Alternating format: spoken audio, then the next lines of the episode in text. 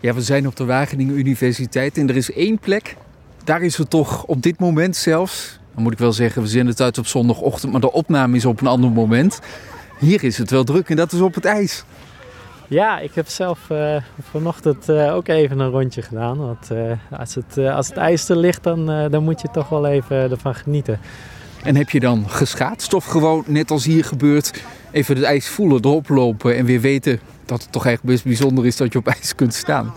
Maar vanochtend heb ik even, even gekeken of het, of het hout of het dik genoeg is. En toen heb ik even vanmiddag de stoute schoenen aangetrokken, of de stoute schaats. En uh, ja, ik heb toch even een paar rondjes op de uiterwaarde geschaatst. Kijk, in ieder geval het ijs op geweest. Dat is lekker. Het kan nu ook nog. Na het weekend is het volgens mij snel voorbij. Maar ik ben hier natuurlijk om het over heel wat anders te hebben. Namelijk een, een radar. Zitten we toch nog een beetje met het weer en zo. Niet een buienradar, maar een kraanvogelradar.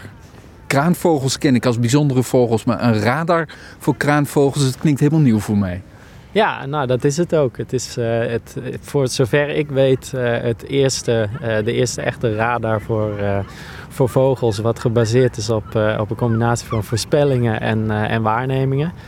en wat je eigenlijk probeert te doen is die waarnemingen mee te nemen in je voorspellingen om in het hier en nu te laten zien waar de kraanvogels vliegen. Dus net als met de buienradar wil je zien waar gaat het nu regenen of wanneer gaat het regenen. En nou ja, de vraag die wij stellen is uh, wanneer regent het kraanvogels? en vandaag, uh, ik denk namelijk, we zitten, nou het is winter, we zitten ver in het seizoen. Dus de meeste kraanvogels die hier in de buurt zich ophouden of die vanuit het uh, noorden verder naar het zuiden trekken, die zijn, die zijn wel gevlogen in die zin? Of zijn ze toch nog actief? Want dat kan die radar nu vertellen. Nou, het leuke is dus dat je in de natuur ook heel veel veranderingen ziet, ook vanwege klimaatverandering.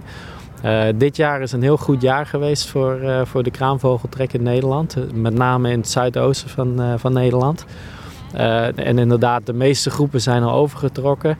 Maar wat je nu toch ziet is met het koude weer dat, dat de laatste kraanvogels die, die een poging wilden wagen om te overwinteren in Duitsland, dat die nu toch zich gedwongen voelen om, om verder naar het zuiden te trekken. En dat zijn dus de laatste plukjes die je op de radar vandaag nog kunt zien. Blijven ze dan op zeg maar op de rand van het acceptabele hangen op, op zo'n plek, weet je wel. Als je nu, ik, weet niet hoe ver het is, zeg 1500 kilometer verder zuidwaarts gaat.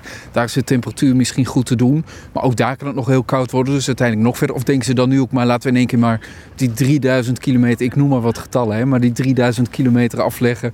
Om dan ook maar veilig te zijn voor de hele winter. Ja, dat is iets wat we, wat we ook moeten leren. Ook uh, vanuit de Digital Twin kunnen we dat, uh, kunnen we dat gaan volgen. Uh, dus vanuit die kraanvogelradar kunnen we ook zien van goh, waar, waar blijven ze hangen, waar, waar vliegen ze allemaal naartoe. Um, maar je ziet, je ziet wel dat er echt vaste plekken zijn waar ze, waar ze hun, hun een heim vinden. Um, en dat is met name in Spanje. Dus, uh, dus je ziet wel echt dat, dat dat de plekken zijn waar ze, waar ze dan gericht naartoe vliegen. Uh, alleen ook daar komen ze onderweg wel dingen tegen, zoals de Pyreneeën en, uh, en andere barrières, waar ze eventueel toch nog blijven hangen. maar in principe hebben de meeste kraanvogels wel als einddoel om, om in Spanje te overwinteren. Heb je hem bij de hand, de radar? Zeker. Het zit gewoon op de mobiele telefoon, hè? zoals ja, alles op de telefoon uh, zit tegenwoordig. En dat, uh, dat maakt het ook leuk. Dat maakt het ook leuk voor iedereen om het, om het te volgen. Ja. Dus ik kan op dit moment zien dat, dat er twee groepen kraanvogels nog overvliegen. Ze zitten op dit moment in het, in het zuiden van België. Nou, je ziet hier een, een app met een, met een kaartje van, van Nederland en België. Daar kun je gewoon, gewoon inzoomen.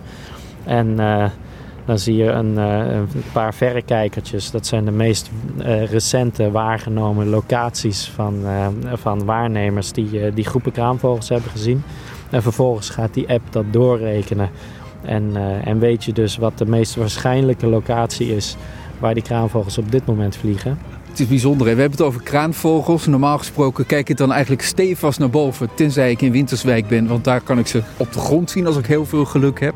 Nu hebben we nog helemaal niet naar boven gekeken. Zullen we komend uur vanaf het ijs naar boven staren. In de hoop dat er dan toch een keer een wonder zich voordoet. Dat er een kraanvogel zo overvliegt. Laten we dat maar doen. dan mag jij naar boven kijken en dan kijk ik naar beneden en dan kijk ik op de app. dat is goed.